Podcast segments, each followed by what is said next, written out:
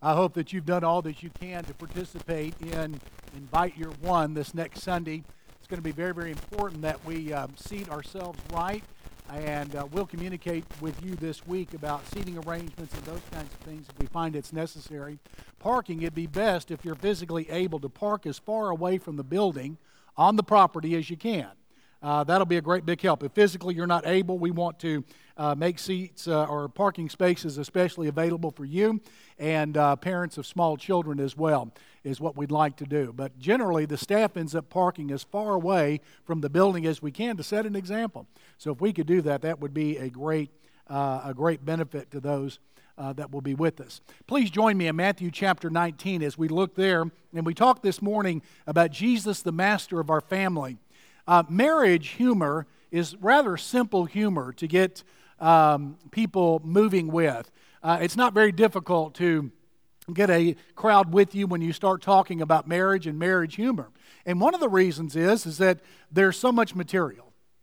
Um, every one of, nearly every one of us is the product of some kind of marriage between a man and a woman. And um, that's, uh, we, we've watched that, we've experienced that, we've viewed that. And um, it, it's rather easy then uh, to get chuckles when it comes to marriage humor. In fact, um, in other places, I've asked uh, Michelle early on in my pastorate to speak. And she spends about the first third of her address making fun of me. And there's just so much material. Uh, she can't pass it up, and some of it is even true. And so um, it's not difficult at all. Now, when it comes to my marriage with Sherry Michelle, the truth is um, it's obvious I made a better decision about a life partner than she did, but uh, in any case, she's got plenty of material to make fun of me. Well, the, the reason that it's easy to do this is that marriage is relevant. It's very relevant. And Jesus spoke on it in Matthew chapter 19. Here in this text, he spoke about the profoundly relevant issue of marriage. And I'm always a little nervous to preach um, on this particular subject uh, because Jesus does uh, address divorce in the text. And I want to assure you that if you have been through uh, the struggle and difficulty of divorce, you are welcomed here at Beach Haven Baptist Church. Uh, divorce is not the unpardonable sin, and we want you here. And thank God for you. And I will say to you, if you're new to Beach Haven, uh, we have at least 65 couples in our congregation that have celebrated their 50th wedding anniversary, and we have through the years. And then we have a number that are in second marriages that will soon or already have celebrated their 30th and 40th wedding anniversary. So I, I want to encourage you Jesus Christ makes a difference. He does. He magnifies his name even in marriage and in family. Um, in Matthew chapter 19, Jesus does address this, and there are several subjects that he addresses first. First, he addresses marriage, beginning in verse 3. The Pharisees also came to him, testing him and saying to him, Is it lawful for a man to divorce his wife for just any uh, reason? And he answered and said to them, Have you not read that he who made them at the beginning made them male and female? And said, For this reason a man shall leave his father and mother and be joined to his wife, and the two shall become one flesh. So then, they are no longer two, but one flesh. Therefore, what God has joined together, let not man separate. Now, beginning in verse 3, um, the Pharisees come to Jesus and they give him a question that is impossible to answer without upsetting or bothering someone. The world then was divided into two Jewish schools that were organized around two different rabbis. One rabbi was the Rabbi Hillel, and the other one happened to be uh, the Rabbi Shammai. Uh, the Rabbi Shammai was the most restrictive when it came to divorce. Uh, he uh, said and taught that uh, divorce was permissible uh, only when there had been marital, moral unfaithfulness in the marriage. That was not the prevailing view in the culture in that day. That was a minority view. The school of Hillel was the predominant view in that day, and it, uh, they said that you could divorce for just about any reason. Uh, a man only could initiate a divorce in that day, and uh, he could do so for such frivolous and flippant reasons as uh, his wife would make a bad meal, or if he found someone that was more attractive. And so this was the prevailing view. And let me tell you about culture. even a culture as first century Israel, the culture will always be more permissive than what God is in everything. And for the rest of our lives, we will find that there is a countercultural rub. And that's the first thing about biblical marriage in verse 3. Jesus answered and said, Have you not read that he who made them at the beginning made them male and female? Jesus counters the prevailing notion of the school of Hillel with his answer. And so Christian marriage will oftentimes be countercultural. Do not be surprised if, when you walk with God and you order your marriage by the precepts of His Word, that it is different than the prevailing culture. What we've experienced in the United States until about the 70s was very odd and very, uh, very unusual in the history of men and women uh, in marriage. Uh, in the United States, we experience great marital fidelity and, and uh, long lasting marriages for, gen- for uh, decades and decades. Uh, that, that began to crumble back in the 70s. And so we are in a time in the United States where things are a bit more typical as they have been throughout history. So do not be surprised if your views are countercultural. But there is a another uh, item here as well. And not only is it countercultural, but uh, Christian marriage is complementary. Jesus said that they were made male and female in verse number 4. Now he's quoting Genesis chapter 1 verse 27 where it uh, God made man and woman made them male and female. The implication is is that they are to be married to one another. And that is very obvious and very clear by the physical and the emotional and the psychological compatibility of men and women. We'll elaborate that maybe in uh, time to come, but men and women, and I'm about to set a record, an understatement, men and women are different. And they're supposed to be. And, and it really begins even in the womb. And I won't go into all of that right now, but that's one of the reasons that they think differently. One of many reasons. And then you've got their family of origin, the family in which they grow up in, the models that are set there. You've got the culture. You've got their interaction with God in His Word. And they are to be complements with one another, just like an engine and a transmission are complements in a car. So don't be surprised when you marry that you're different from one another. It's supposed to be that way. And then Jesus goes on to reference um, that Christian marriage is to be constant. He said, Therefore, what God has joined together, let not man separate. The Christian ideal is one man, one woman for life. Now, he has ways of dealing with cases where that's not the case, and we will try to encourage and elaborate there later. So, Jesus here first talks about marriage, but then he talks about divorce. Beginning in verse number seven. Why then did Moses give a command to give a certificate of divorce to put her away? And that's back in Deuteronomy chapter 24, verse 1, where it says, If the man finds an indecency in his wife, he can put her away. Well, the effort there back in Deuteronomy 24, 1 was to protect the woman. I mean, if you've got men thinking that they can just dismiss their wives and eliminate their marriages over frivolous reasons, well, what does that do to the woman? Well, there was a measure in Deuteronomy 24 to protect her so that the rest of the culture and society would not think that she had been morally unfaithful, which required execution in that day. Moral unfaithfulness, sexual impurity was met with capital punishment in Israel in that day. Well, if the husband was frivolous in how he handled his marriage and frivolous in divorcing his wife, well, God came up with a means through Moses to protect her from that so her reputation would not be spoiled and she would not be liable to penalties of the court. And so Jesus said in verse 8, puts it a different way. He said to them, Moses, because of the hardness of your hearts, permitted you to divorce your wives. And there Jesus gets to the heart of the issue when dealing with the Pharisees. But he goes on to say, from the beginning, it was not so. So there is a concession here to protect the woman from severe mistreatment.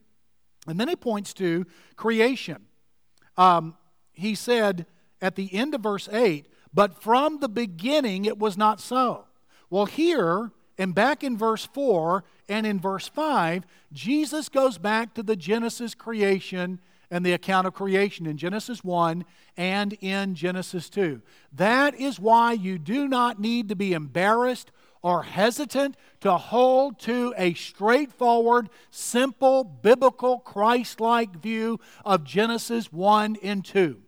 There is absolutely no problem in this day with any intelligent Christian holding the same position on Genesis 1 and 2 that Jesus held. In fact, it's the better position. And that's what you've got here in this text. And so Jesus roots Christian marriage in Genesis 1 and 2. And so he goes back to creation after this concession. Then he comes to a conclusion in verse number 9. And I say to you, whoever divorces his wife except for sexual immorality and marries another commits adultery. And whoever marries her whose divorce commits adultery. That is his conclusion from his study of Genesis 1 and 2, and he nailed it hard. And so the Pharisees had one view, with, uh, that was consistent with the school of Shammai. Uh, the Sadducees and others in the culture had another view that was consistent with the view of Hillel. Jesus makes it even tighter here in this text, and that is his conclusion. Well, Jesus goes on then uh, and answers a question from his disciples in verse 10. He says, uh, the, the disciples said to him, If such is the case of the man with his wife, it is better not to marry. You see how frivolous they were in their views of marriage and divorce, especially the role of the man. Well, in verse 11, Jesus answers this and he begins to elaborate on a passage that we often apply to singleness. And he said there are three reasons why someone might be in that status and not be interested in marriage. And he uses the word eunuch here in this text. And the word eunuch in the biblical text is a bit broader than what we think about in our current day. Beginning in verse 11. All cannot accept this saying, but only to those to whom it's been given. That's the divine passive. God gives some the spiritual gift of embracing this, and some he does not. So he goes on in verse 12 For there are eunuchs who were born thus from their mother's womb.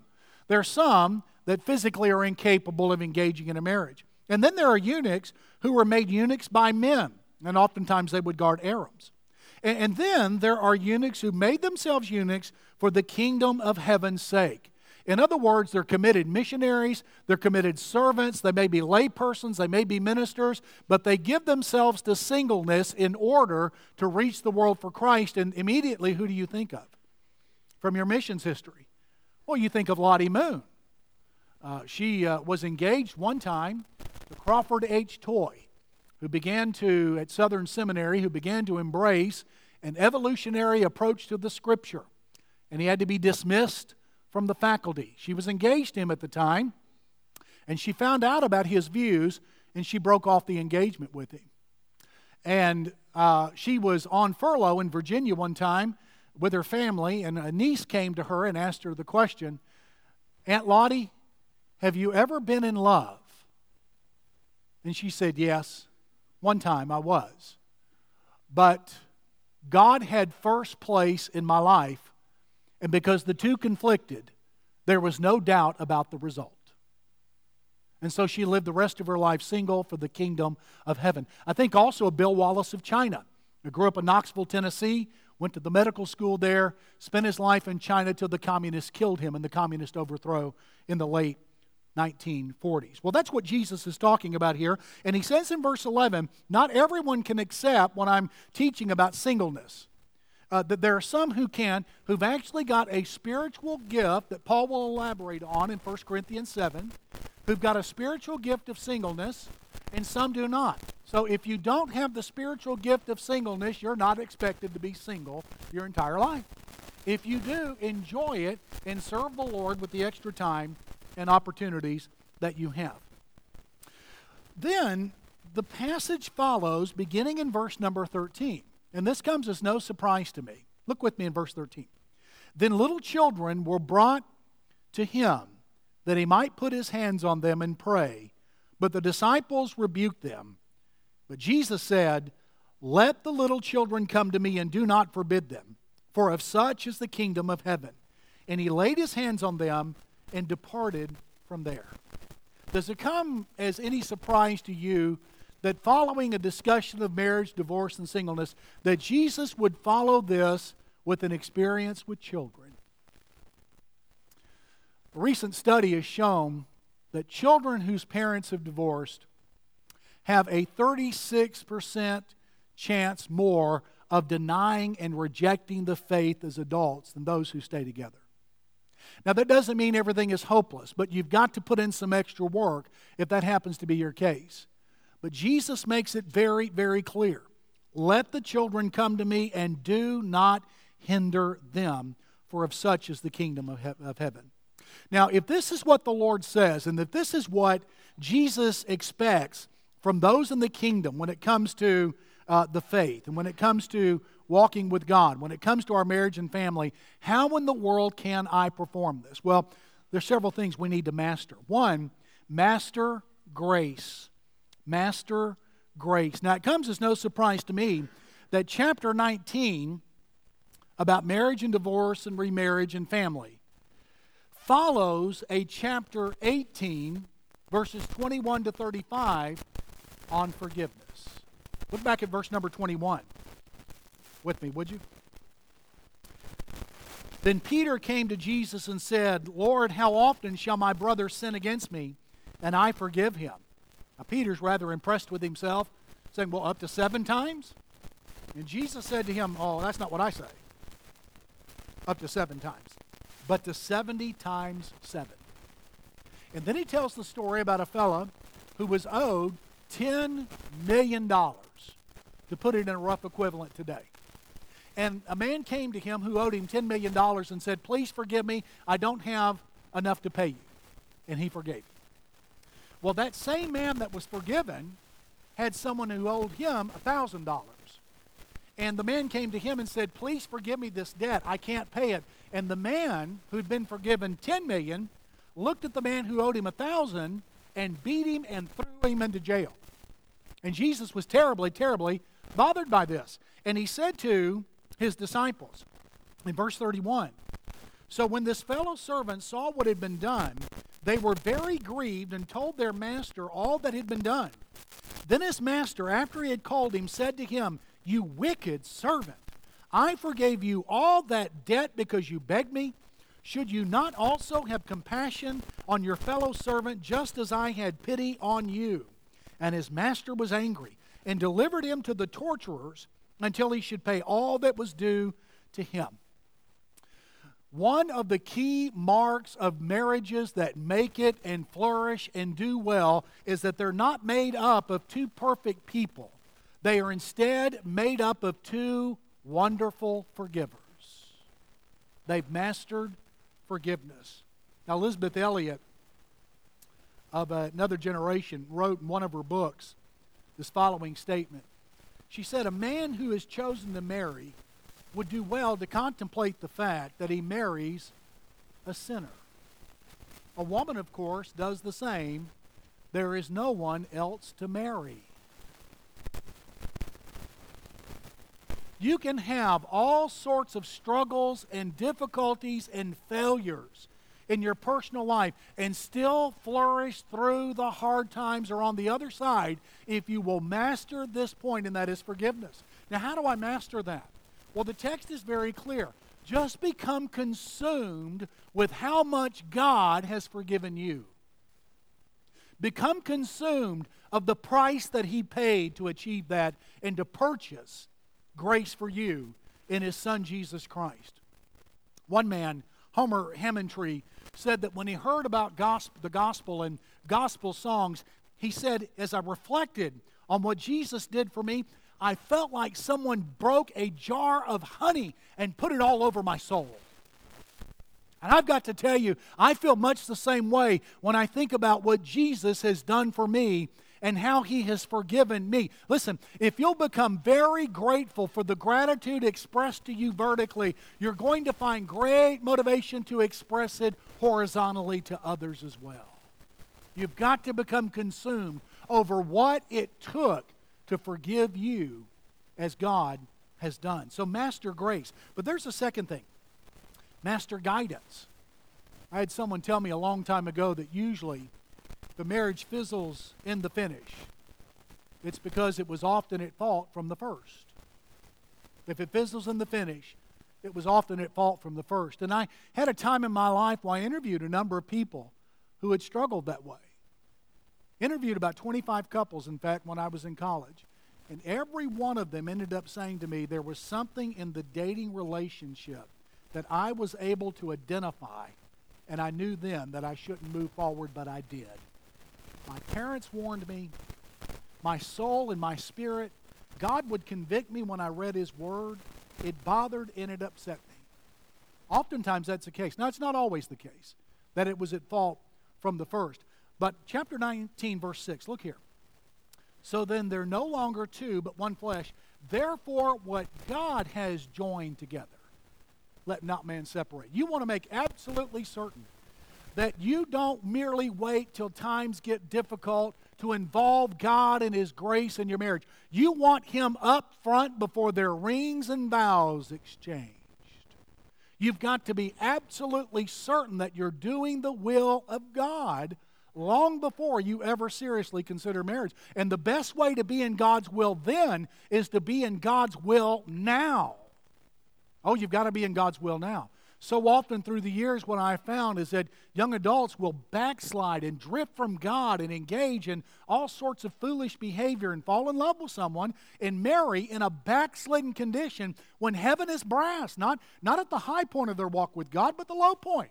I mean, they're chasing potential spouses in bars and chasing potential spouses in places that you're not likely to find one that is godly and walking with God. And, and please don't do that. Wait until you are thoroughly cleansed and right with God before you ever consider uh, ever consider any serious marriage relationship. Make things right vertically before you ever try to expand relationally horizontally. You got to master God's guidance. So there's several questions to ask then to have God's guidance in uh, this area. One, am I completely surrendered to God? Am I willing to go precisely by his word in these things? Luke 8 18, Jesus said, Be careful how you hear. For, for um, he who has this carefulness, to him shall more be given, but to him who does not have, even what he has will be taken away from him. And so the question is are you already doing what you know to do in your walk with God? If you're not, you're not getting any more. If you want guidance in the marriage relationship, you need to already be doing what God has told you to do in His Word, fully surrendered to Him. Am I surrendered? Am I surrendered to God completely? But the second question is Do the practical issues line up? James chapter 3, verse 17. Or is this union wise? Is this union wise? James chapter 3, verse 17 is very instructive when you've got the wisdom of God, it's marked with the following things. But the wisdom that is from above is first pure, then peaceable, gentle, willing to yield, full of mercy and good fruits, without partiality and without hypocrisy. I've known some singles to say, Oh God, please give me a sign. Give me a sign. Should I marry this person or not? And I mean, he's drunk every weekend. There's your sign. No, it's not pure uh, we're always fighting with one another and can't get along. And he's met my parents once, and or she's met my parents once and can't stand them. Well, it's it's not peaceable. There's your sign. Hey, listen, these signs are a whole lot more obvious than what many of us uh, may, may, have realized heretofore. And, and so we master guidance by asking ourselves, is this union wise? Then a third question: What do what do family and godly friends think? Proverbs 11:14 says there's victory or safety in many counselors. In other words, you want your family there. You want godly friends to be uh, approved. In fact, when I marry a couple, I've got to know, uh, if they're a young couple, I've got to know that their uh, parents are on board with it. I gave my parents veto power. They didn't get anywhere near it, but uh, I gave them veto power. Uh, if it's an older couple, if it's an older couple, I want to know that their children are on board with the union. In other words, are family and godly friends on board with this? And then, do I have the peace of God? Do I have the peace of God about this? Is God convincing me with his peace that this is the right way to go? Colossians chapter 3 verse 15 uh, says, "Let the peace of Christ rule in your heart." excuse me. Now, that word rule was an ancient word that sometimes was used to describe what a referee or an umpire would do in a game. And that's what the peace of God does. When, when you're bothered and unsettled about a decision, you need to hold off on it.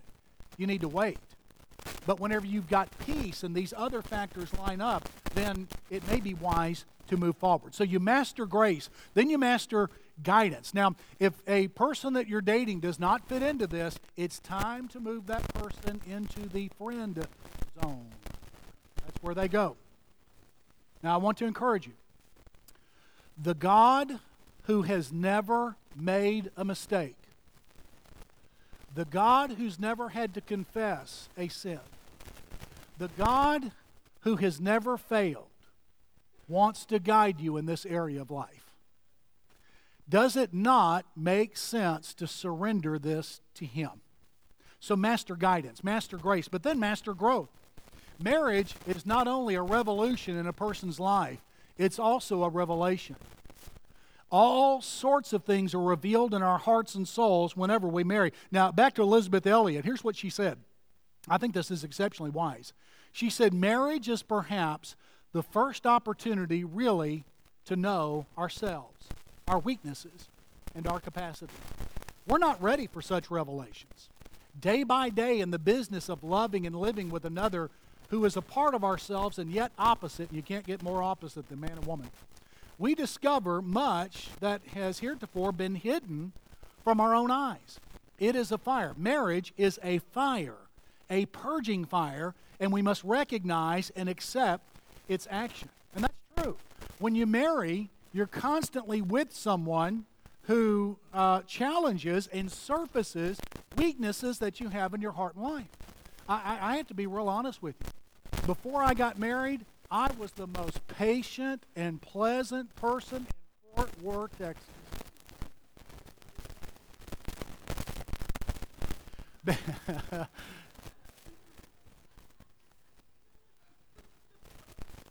but I only had my life to organize. And then I got married.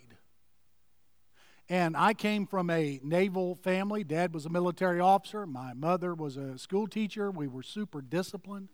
And that, that's what we did. We planned things weeks and months in advance, went specifically according to a plan. And I got married to someone that did not value those things.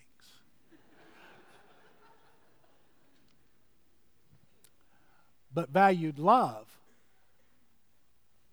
and valued forgiveness, of which I would need much, and valued um, a party, a celebration. So to put it a different way, she was a lot of fun, and I was the most boring person in Texas. and I liked it that way. Eh, that, that's what marriage does marriage will surface where you're weak. It is a part of spiritual growth. And so, whenever you marry, you, have got to be committed to personally growing in Christ and giving your all. And, and Jesus implies this in verse number 8. Moses, because of the hardness of your hearts, permitted you to divorce. In other words, it is terribly important, and the first duty of every husband and every wife is to keep a heart that is sweet and tender and pliable and flexible before God. You can't do it otherwise. We used to have social pressures in the United States that kept people together, those are gone.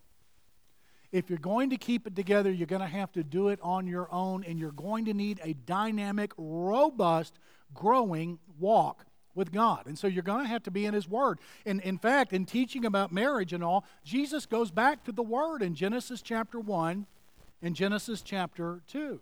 You need to be involved in a dedicated, in a dedicated, robust, growing, dynamic relationship with a local church. Need to be here for that. And, and let, me, let me say to you, a lot of growth will come from authorities in life. That's why you've got to be very, very careful, for the sake of your children especially. Never, ever to criticize an authority in their lives.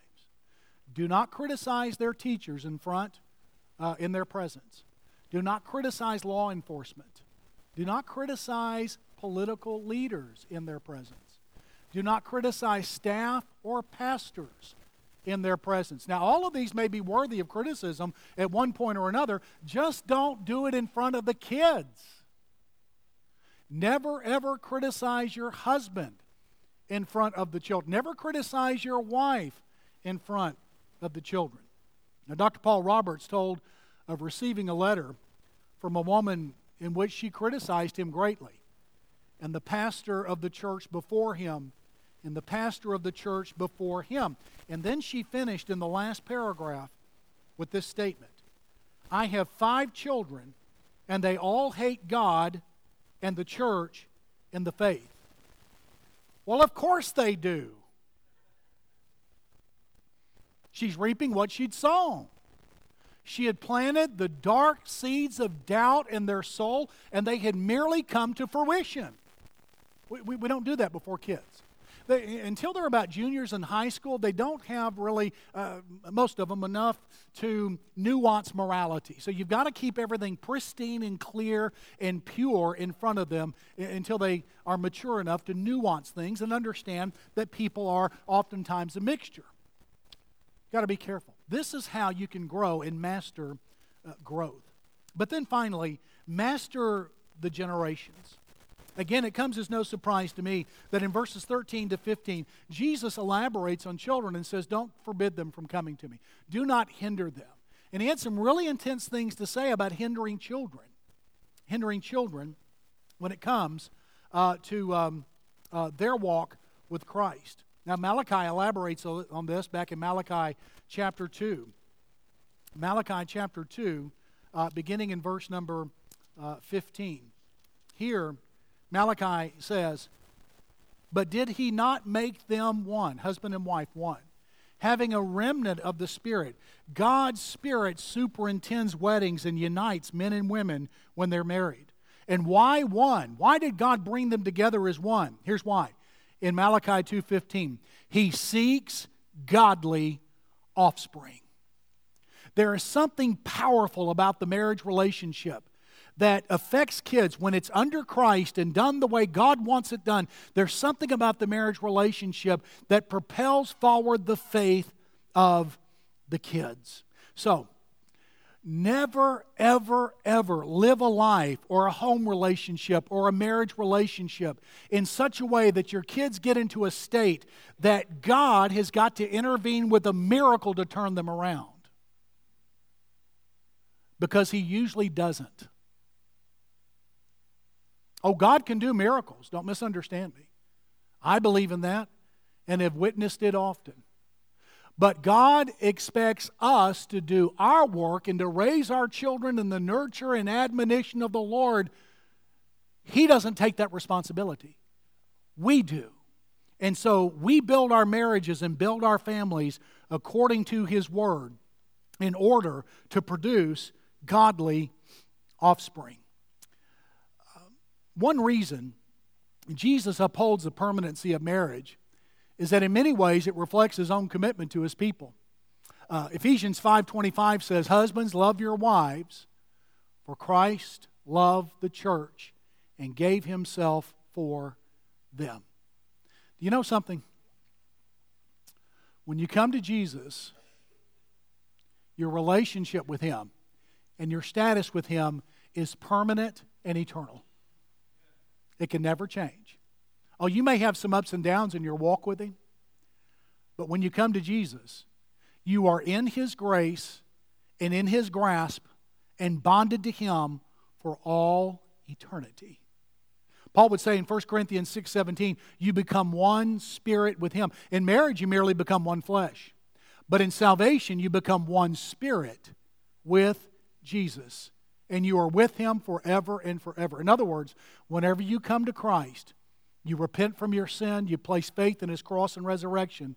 Jesus bonds and weds himself to you and will never, ever divorce you. And you'll not be able to do that with him.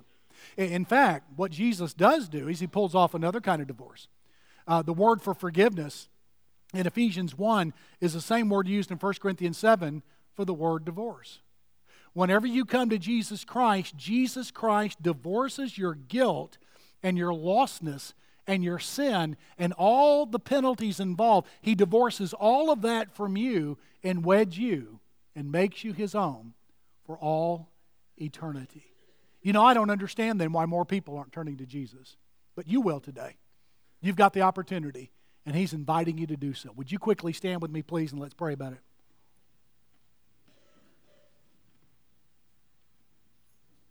Our blessed God, we thank you so much for the truth of the gospel. Thank you that there's opportunity today and you're willing to receive repentance and faith in Christ. Thank you so much for the promise of salvation. And thank you for how permanent, long lasting death until death do us part marriages illustrate beautifully and wonderfully the permanent relationship we have with Jesus when we repent and place faith in Him. Thank you that you could not make it any more relevant or powerful or practical. Thank you.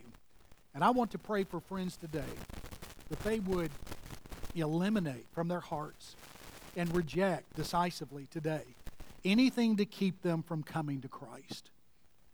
Help others that do know you to eliminate anything that keeps them from doing your will.